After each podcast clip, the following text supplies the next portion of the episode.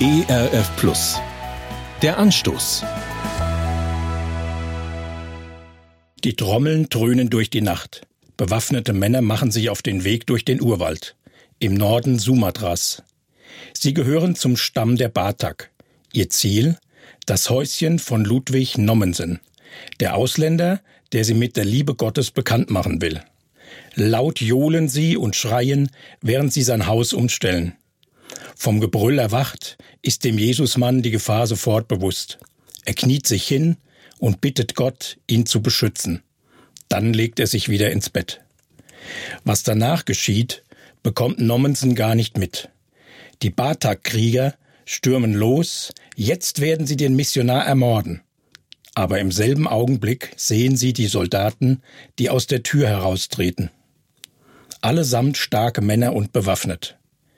Später fragten die Bataks Nommensen, woher kamen die denn?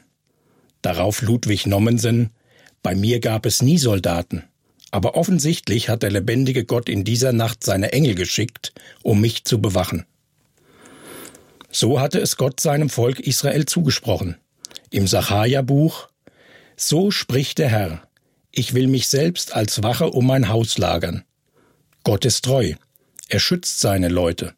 Er ist stark, stärker als jeder andere.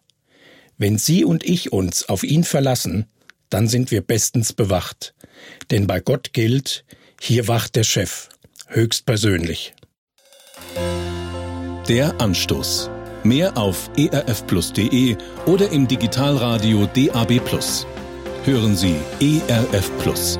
Gutes im Radio.